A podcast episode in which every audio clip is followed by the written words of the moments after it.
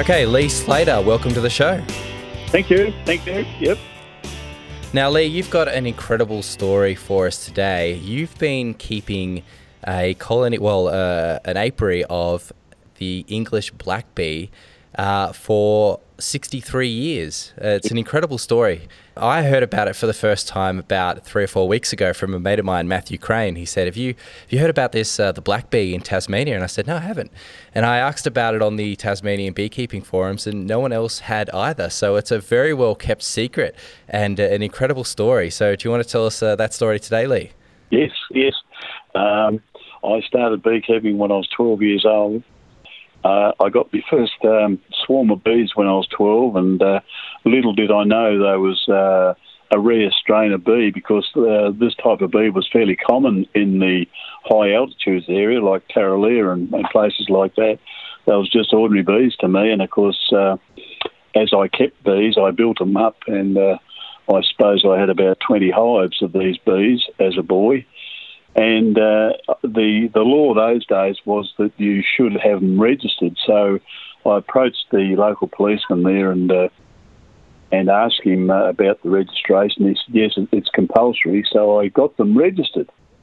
And uh, of course, in turn, um, uh, the uh, the present apiary officer at that time in Tasmania was Don Cunningham, and he got in touch with me to come up and do a a visit at uh, at these bees. And of course, he came up, and I met him, met him there, and uh, we looked at the bees, and he was he was fairly impressed with them. Mean, so I I kept them as good as I could in uh, patent hives, and of course. Um, after uh, after uh, he sort of uh, finished looking at the bees, he said to me, he said, "I can't get over how quiet they are." He said, "Normally, normally the black strain of bee uh, is fairly aggressive. He said, but uh, these seem to be so quiet. And of course, uh, Tarraleah was an isolated area uh, in the mountains of Tasmania. And of course, uh, the strain uh, has kept pure. Well, it was pure those days. And of course, uh, no other foreign strains had had mingled with the black strain. Anyway, he was so impressed with them, he he came up a few times and looked at them again as well, and uh, he said, oh, he said, oh, I'd like to write to uh, people uh, through a couple of scientists. Anyway, he got in touch with uh, a chappie by the name of Professor Yule, and uh, who was, I think he was German, and uh, Professor Ruttner, um, and I think he was American. And they exchanged notes, and they were fairly impressed by the locality of them and the quietness of the strain. And so, in turn, uh, Don Cunningham uh, came and got samples of these bees and uh, and sent them back to these uh, scientists. And uh, pardon me, and they do. Uh, wing measurements to to check on the purity of them, and of course they came up trumps and of course, uh, in turn, these, these, these chappies came out and had a look at the bees as well. And of course, the Sydney University got involved, and of course, uh, um, and uh, of course, um, they thought, well, maybe they should do something to try and protect the strain in the area. So they they declared a reserve in the central part mm-hmm. of Tasmania for these black bees. Now, Leigh, can you tell us what year this is? Well, uh, I think it must have been around about um, back in the uh, late 60s, early 70s, at a guess. And, uh, and of course, uh, things rolled on from there. So uh, the government see fit to um, draw up a, uh, a, boundary for these black bees. And where I actually have them wasn't sort of uh, a good honey producing area like for commercial beekeepers. So there wasn't much there wasn't much uh, sort of uh, friction caused by uh, uh the government actually uh, declaring it a reserve with Don, Don Cunningham's help, and uh, of course it rolled on from there. So, mm-hmm. uh, so this yeah. re- this reserve, what what kind of size are we talking here? Well, uh, I can't honestly tell you. I've been looking for the maps, but I can't tell you. But it's quite a quite a big area. Uh, I could explain it by uh, explaining land uh, landmarks and things like that for you, if you want me to do that. Yeah, that'd be great. I've actually got a copy of the map, and I'll send it to you after this. A friend oh, of mine sent it to Thank me. You. Thank you. Hmm. Yeah, so uh, uh, it sort of runs, uh, it follows the, the, the, high crest of the mountains on the western side of the Derwent up to Lake King William, and then it uh, deviates across, uh, just from memory, across to uh, the Lyell Highway, and then it sort of comes back down through the Dee Lagoon area, part of the Dee Lagoon area, around via Brady's Lake, and of course down through to like not far from Wayatinah, where I live now. And uh, it's the centre part, pretty well, of, of the Tasmania. So uh, mm-hmm. that was that was declared the reserve for the Old English black bee. Mm-hmm. Yeah. And that's a very large area. For listeners who are not familiar with the area, a very, very it big is. area. It is. It was mainly timbered, and of course, uh, since the uh, late 60s and 70s, uh, uh, the government see fit to wood chip uh, you know, to create wood chipping. And of course, uh, it's uh, it's happened here on the reserve. And of course, uh, they've taken a lot of wood chip timber away from the reserve now. And of course, when they take it, when they take it away, they plant pine trees. Whereas uh, before it was forested with uh, large swamp gums and man ferns. So it was pristine forest. But mm-hmm. of course, now with the wood chipping, it's it's sort of opened it up a bit, a bit but uh, there's still pure strains of bees in the area, and I've still got uh, pure strains of bees. Um, but, uh, really yeah. fantastic. And, yeah. and is it so? Tell us the part about how people came over from England and uh, took samples of it back to England to repopulate the area over there. Yeah, well, that, that's another story. Now, um, Don got inquiries from a beekeeper in England to uh, try and uh, establish the black strain back there because they'd lost the uh, the strain there, and of course in turn uh, we bred queen bees and actually uh, sent them uh, back to England to this beekeeper, and I think he had fairly good success with them. I don't know whether they're still going now. I, I shouldn't think so, probably, but yes, we did send queen bees back to, to England. I reckon I'm the first Tasmanian to ever export bees, queen bees to England anyway. But uh, mm-hmm. that was all done through the agricultural department and care of Don Cunningham, which was the uh, local apiary inspector. Mm-hmm. And for listeners just here, uh, just a bit of background. Uh, in the early 1900s, there was a disease uh, called the Isle of Wight disease that went through England and wiped out most of the native Apis mellifera mellifera. And uh, most people in England who were keeping bees at the time actually replaced their, their colonies with Italian bees. So um, there was a time in which there was not many uh, native uh, black peas in England. So Leigh's uh, efforts here were really good in helping them re-establish that population. Yes, I uh, I didn't know about the disease, but yes, that that sort of fits in, doesn't it? So mm. uh, yeah. So anyway, uh, a little bit of history was made there, um, and of course, um, you know, I've I've still I've still kept. I had ended up with about eighty hives of the black bees, and uh, of course uh, they're very labour intensive. Uh, all they want to do is uh, in the summertime or springtime is build up. They build up nice and strong. You think you're going to get a crop of honey off them, and then they'll cast a swarm. And uh, I've known some of those hives to actually cast swarms up to four and five times. And even while I've been uh, removing queen cells uh, and moving along the rows of the bees, doing inspections and removing cells, I've looked behind me to the hives I've just done, and, and out they come with a swarm. So it was hopeless trying to uh, to keep them in uh, in strong stead for a honey flow. They just naturally wanted to swarm, even though mm-hmm. uh, winter time uh, they wintered well. Um, they would form a cluster in the in the centre of the hive, and uh, and very they wouldn't eat much of their stores either. I think that's just the, the breed of the, the old English black bee. They pretty well live on nothing, and they survive, and they can survive pretty severe winters. Of course, we used to get snow at Tarraleah, and uh, I've you know, on different occasions I've seen seven and eight inches of snow on top of the lids. so they are fairly hardy. Mm. Yeah, the swarming thing is very interesting. I've got a, a mate in, in Ireland, Terry Meakin. I've, I've just did a podcast with him a couple of weeks ago, and oh, yeah. he said that's he he works with the Irish black bee. So, and oh, yeah. he said one of the biggest issues that he has is with them is, is again swarming. So, and I sent I sent him a picture of my Caucasians that I use, and they won't swarm almost ever. You know, even if they're honeybound, they're, it's it's very very different. Yes. But that's that's an that's an incredible story, and so you're you're currently still keeping them. And what, but apart from swarming, what do you think some other differences? Uh, what what are some other differences that you'd find between them and, and say the Italian bees, which I know you also have a, some hives of Italian bees? Yes. Uh, oh well, I meant to say they're lousy housekeepers.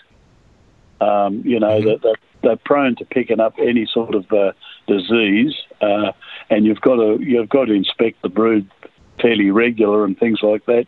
And I noticed even chalk brood, which we've got here in Tasmania, uh, they'll seal it over rather than drag it out. So uh, they're not real good housekeepers, the the black bees. But uh, other than that, they seem to survive. Mm-hmm. Yes. And do you know so this this program was set up in the in the early 70s by the Tasmanian government to protect the bees. Do you know where that program's at at the moment? Look, I haven't heard anything from the government since more or less, I suppose, Harold Ayton. Um, Don Cunningham was the senior apiary officer, and of course Harold Ayton was uh, the uh, inspector after Harold retired. And after Harold died, well, I virtually haven't heard from, from anybody uh, with any assistance or any help to uh, keep the strain going. Uh. Even so, though, go on. So how long how long do you think it's been since you've heard from the government regarding this program? Oh, 50 years. yeah, wow. I don't I don't think they consider it as uh, as being very important in the beekeeping fraternity but uh, it's just no, another one of their uh, the things that they've got. But uh, yes, it's uh, pretty sad, really. I suppose, uh, even though the Tasmanian Beekeepers Association uh, helped me in in doing a queen breeding course, which I did with a mm-hmm. commercial beekeeper, and. Yep. I, I, did a week a week long course with him on at his at his residence at his at his apiary and learned how to rare queen, but rare queens, and, and of course uh, uh, that's that's another uh, trade on its own, really, isn't it? Rare and mm-hmm. queen. So I, I was yes. grateful for the uh, Tasmanian beekeepers to assist me, and uh, that goes back in the, I suppose, early seventies that I was able to do that course, and I've mm-hmm. benefited a lot from it as well. So that's helped me uh, with trying to keep the strain pure. But mm-hmm. uh, it's nice. It's nice to be able to graft a, a, a, lovely black queen and things like that. But of course, uh, they're a lot of work. They're a lot of work when you when you really look into it. Uh, they're nearly yeah. a job of their own without the uh, without the um, the Italian queen bees. Oh, Italian bees. They're mm-hmm. hard to look after. But anyway, that's the way it goes. Mm-hmm. Yeah. Well, I guess I, I, want to say thanks. Thanks for the great job that you've done over the last 63 years in maintaining this line of bees. Yeah. Yes. Yeah, uh, you've done an excellent job. Yeah, well, and, and, what a what a great story. Yeah, well, as I say, I I started off at 12 years old, and I worked in Dad's butcher shop after school to actually get pocket money to buy bee equipment, and of course. Uh, mm-hmm. Uh, um, when he used to order his uh, greaseproof paper and brown paper to wrap the meat in from Walsh's in Hobart, they were agents for Pender Brothers and they sold beekeeping equipment there. And of course, uh, mm. uh, nothing suited me more than to uh, save up my dollars or my, pounds those days. And uh, when it came time to uh, purchase these, I'd say to Dad, listen, I've, I've saved up £10. And he'd say, oh, I don't owe you that. But when I showed him the uh, the record in the docker book where I'd put it down after saving ten shillings a week out of a, a one pound note, um, he had to sort of bite the bullet. And I used to get my uh, beekeeping equipment up when he got his paper from Hobart. Mm, oh, that's great. Here's a story. Yeah. Yeah, interesting. Um, I've got a mate in New Zealand, uh, John Berry, and he was telling me a story that his grandfather. So this is the Arataki honey family, is fairly big honey family in, in New Zealand. His grand. Yes, yes. Yes. So his his grandfather, who started the business, was working in a meat packing facility in, in a butcher's, like a very big commercial butchery, and yes. um, he he made all of his first beehives out of the offcuts for from the crates that they were using to box up all the meat. There you go. So yeah, yeah, that's good. Another interesting butcher story. Yes. Exactly. Now, while I've got you there, Leigh. Uh, it would be great if you if you could tell us a little bit about what it's like working with uh, Leatherwood honey, because you you you're about to go to Leatherwood. Yes, well, uh, um, you can get Leatherwood uh, on the lower reaches of the Gordon Road, uh, and and when uh, if you've got Leatherwood sites lower down in the Leatherwood country, you can normally get two to three crops of honey off them, and of course higher altitudes, uh, you only get one take. So most of the leatherwood sites that I've got are high high altitude leatherwood sites, and of course I only get one take off those sites. But uh, I'll uh, probably take off uh, uh, between four and five ideals of uh, leatherwood honey off each hive, and and that's me take for the for the summer. Uh, and uh, I normally leave them there to fill up uh, the lower boxes while they're there to uh, get them through the winter, which is uh, I normally leave uh, an extra box of honey on them. So that's four ideals high just for the winter. And any surplus I take off the top. But and I, I don't shake the bees off the combs. I, I lift two boxes of honey and put a bee escapes underneath them and mm-hmm. uh, come back the next day and just lift the honey off without any bees in it. Mm-hmm. Now, it's interesting uh, for people who are overseas, an ideal box is sort of like a half of a full depth Langstroth. It's a little bit more than half. And what's interesting is in Tasmania, everyone only uses them. They use them for the brood, they use them for the supers, everything. That's a really interesting thing about Tasmania. Do you do that as well, Leigh? Yes, yes. All the all the equipment I've got is uh, ideal.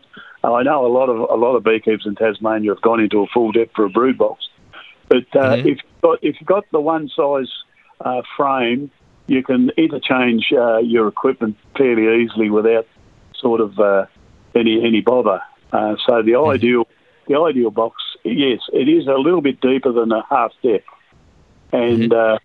And of course, when you work with those, if you're carrying those back and forth or onto the vehicle and, and into the honey room at any stage, an ideal box is full of honey is, is quite enough to carry, let alone a mm-hmm. full depth one. I uh, pity the commercial beekeepers on the mainland. They're all full depth, aren't they, really? But yes, it's, mostly, it's, yeah. Yes, yes, yes. So we use them for uh, honey supers as well as uh, brood boxes as well. Mm. I thought about I thought about five years ago changing over solely to ideals, and and I was a bit worried about how difficult it would be to find the queen because most of my business is queen raising. And uh, what do you think about that? Yes, I think you, are right there because uh, you can find a queen easier on a full depth comb than you can an ideal frame comb because uh, they tend to run from one side to the other, and of course you can miss them quite easily when I'm looking for queens in the early spring, the the, uh, the swarms are not all that big, and of course you can find them fairly easy. And mostly she's on the brood as well mm-hmm. at that time of the year. So uh, yes, you can miss them quite easily in an ideal, whereas a full depth has that advantage of finding them pretty quickly. Mm. Mm. Now, we were just talking earlier, you were just getting ready to uh, charter your chopper pilot to take the, the hives into the Leatherwood. yeah, yeah out of my range, I'm afraid. but it is uh, it is true. Some people do do it, don't they?